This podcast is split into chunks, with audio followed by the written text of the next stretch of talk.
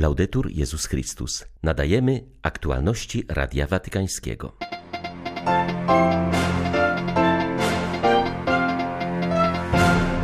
Do modlitwy za dalszy przebieg procesu synodalnego zachęca Franciszek w intencji modlitewnej na październik. Szerokim echem odbił się wczorajszy apel papieża w sprawie Ukrainy. To ważne, że Franciszek jasno powiedział, kto prowadzi tę wojnę i wskazał też na odpowiedzialność wspólnoty międzynarodowej, mówi biskup Stanisław Szyroko-Radiuk z Odessy.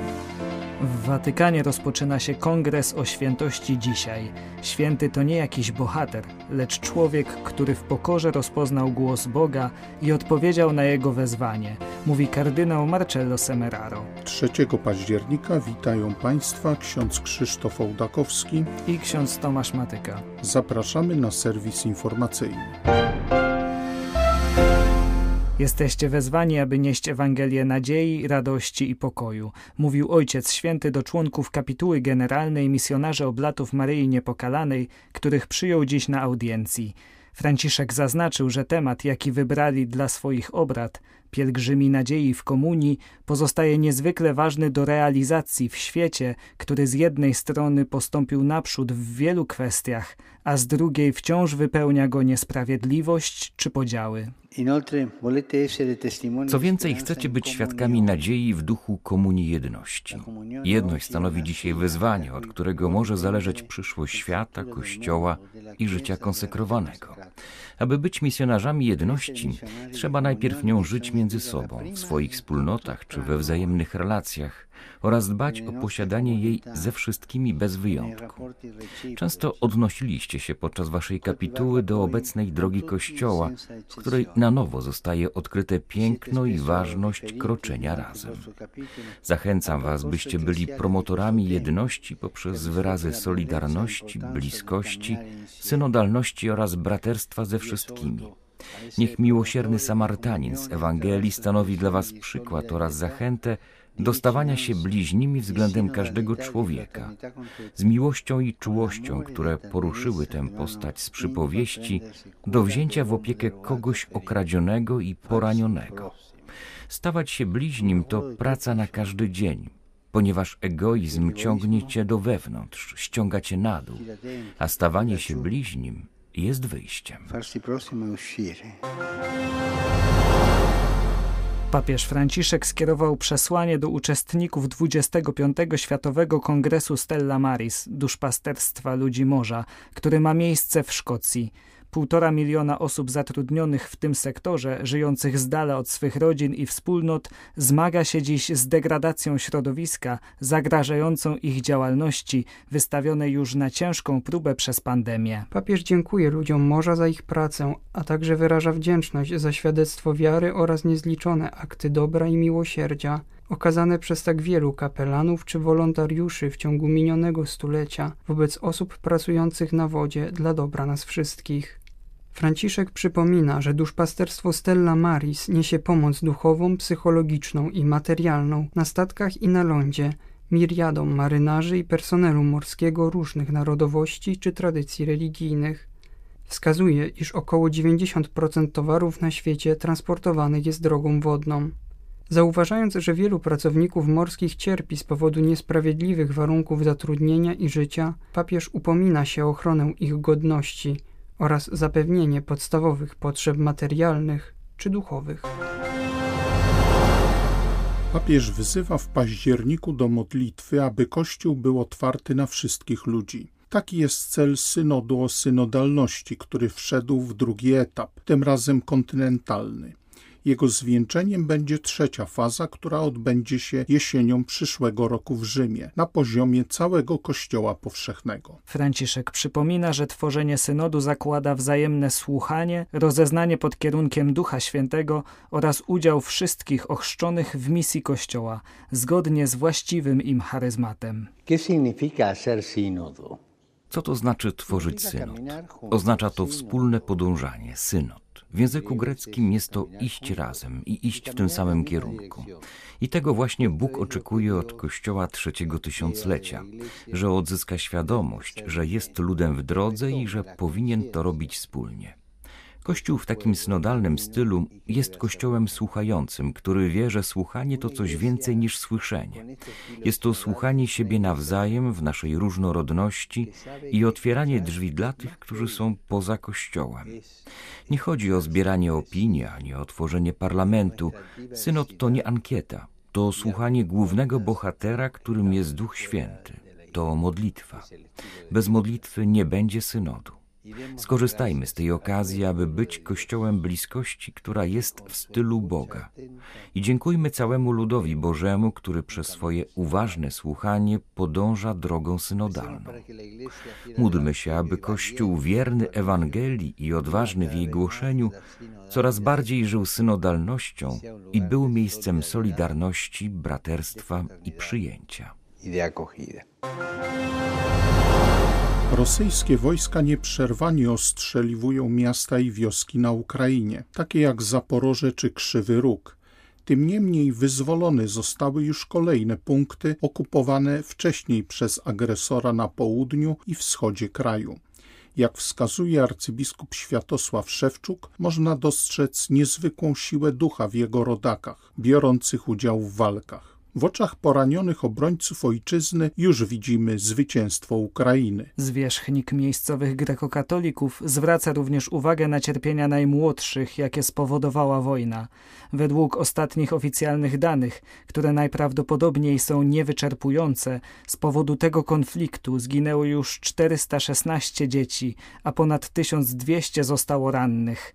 Hierarcha zaznacza, w jaki sposób najlepiej zachować wytrwałość w tak trudnym i tragicznym okresie. Czas wojny. Czas wojny stanowi czas pracowania nad sobą, aby stawać się silniejszymi. I tak naprawdę wygrywa ten, kto potrafi lepiej zmienić samego siebie, lepiej przystosować swoją wiedzę oraz umiejętności odpowiednio do tych okoliczności z jasnym celem wytrwania w walce. Czas wyzwań jest czasem odpowiedzialności, dlatego każdy z nas powinien dzisiaj poczuć odpowiedzialność za samego siebie, za swoich bliskich, za ojczyznę i nieustannie stawać się silniejszym. I tutaj nie chodzi wyłącznie o zdolność naszego wojska do opanowania nowych rodzajów broni. Nie. Chodzi o zdolność każdego Ukraińca do stanięcia przed wyzwaniem nowej rzeczywistości i potwierdzenia z nową siłą niepodległości oraz wolności własnej ojczyzny.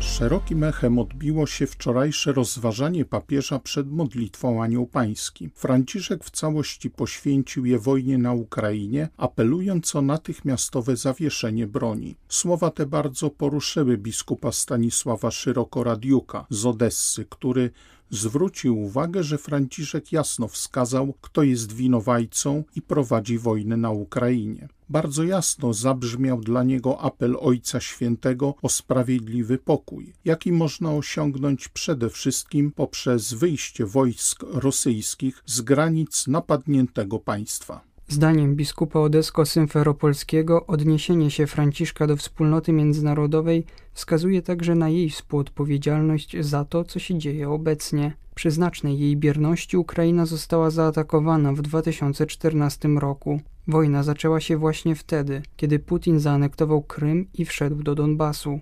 W tamtym okresie zginęło czternaście tysięcy ukraińskich żołnierzy. Obecne działania prezydenta Rosji mają znamiona terroryzmu, ponieważ rujnuje on cywilną infrastrukturę Ukrainy, niszczy obiekty użyteczności publicznej, szkoły, kościoły oraz urzędy. Hierarcha dodaje, że Kościół robi w tej sytuacji co tylko może. Organizuje opiekę duchową dla uciemiężonych ludzi. Zwiększyła się w dni powszednie i święta ilość nabożeństw. Teraz został ogłoszony miesiąc różańcowy i wszyscy są zachęceni do tej modlitwy. Chrześcijanie dają wyraz wiary w moc z wysoka. Pracująca w przedszkolu w Winnicy siostra Irena Maszczycka ze Zgromadzenia Sióstr od Aniołów, odnosząc się do wczorajszego apelu papieża o zakończenie konfliktu, stwierdziła, że Franciszek nieustannie przypomina światu o wojnie i podejmuje wiele inicjatyw, jak choćby wyzwolenie jeńców z niewoli rosyjskiej czy misje humanitarne kardynała Konrada Krajewskiego.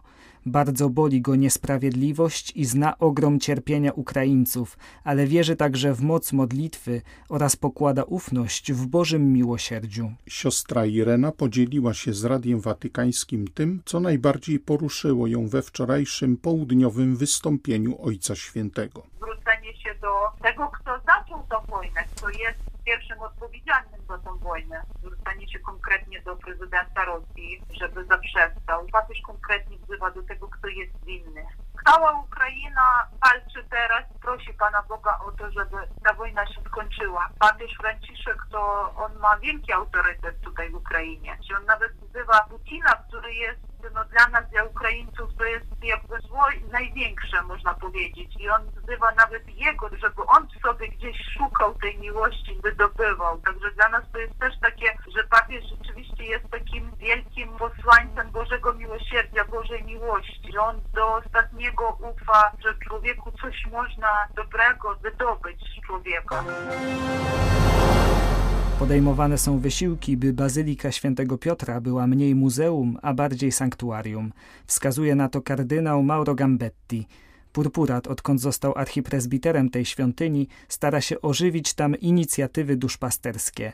Wpisuje się w nie wideomapping, który przez najbliższe dwa tygodnie będzie wieczorami wyświetlany na fasadzie kościoła. Pierwszy w historii wideomapping na fasadzie Bazyliki Watykańskiej obejrzało wczoraj wieczorem kilkanaście tysięcy osób obecnych na placu. Kardynał Gambetti przypomniał, że seria ośmiominutowych projekcji o patronie Bazyliki stanowi przygotowanie do jubileuszu roku dwa tysiące dwudziestego piątego, a jej celem jest rzucenie światła na postać i życie świętego Piotra. Archipresbiter świątyni zauważa, że konieczne jest uczynienie z niej miejsca żywego kultu poprzez przyjęcie pielgrzymów i odpowiednio dostosowane duszpasterstwo. Wskazuje, że papież Franciszek pragnie, aby ta świątynia nie była jedynie muzeum, co niełatwo osiągnąć przy liczbie pięćdziesięciu tysięcy pielgrzymów i turystów, którzy odwiedzają to miejsce każdego dnia. Na razie wprowadzono w południe międzynarodowe msze dla pielgrzymów. Trwają też prace nad wydzieleniem osobnego wejścia dla osób chcących przyjść do bazyliki na liturgię i osobistą modlitwę, a często nie są w stanie tego zrobić z powodu konieczności stania w długiej kolejce. Święci to nie ludzie, którzy należą do historii, lecz ci, którzy kształtują historię również dziś. Dlatego trzeba dobrze zrozumieć, na czym polega sama świętość, mówi Radiu Watykańskiemu prefekt Dykasterii Spraw Kanonizacyjnych. Z jej inicjatywy rozpoczyna się w Rzymie trzydniowy kongres o świętości dzisiaj. Świętość musi przemawiać do współczesnego człowieka. My na naszym kongresie chcemy zwrócić uwagę przede wszystkim na dwa tematy, mając na względzie pewne dwuznaczności i problemy z właściwą interpretacją niektórych pojęć. Pierwsze to klasyczne pojęcie opinia świętości, a drugie to heroiczność cnót. Opinię świętości trzeba powiązać z tym, co Sobór Watykański drugi określa mianem sensus fidei. Nasza opinia może być dziś kształtowana przez wiele różnych czynników. Łacińskie powiedzenie mówi vox populi vox dei, głos ludu głosem Boga. Historia jednak pokazuje, że w zdecydowanej większości przypadków głos ludu nie był głosem Boga. Dlatego lepiej odnosić się do tego, co Sobór nazywa nadprzyrodzonym instynktem wiary. Podobnie trzeba też doprecyzować pojęcie heroiczności cnót, które może sugerować jakieś nadzwyczajne ludzkie umiejętności. Tymczasem heroizm to przede wszystkim pokora, z jaką rozpoznaje się głos Pana i odpowiada się na Jego wezwanie. Były to aktualności Radia Watykańskiego. Laudetur Jezus Chrystus.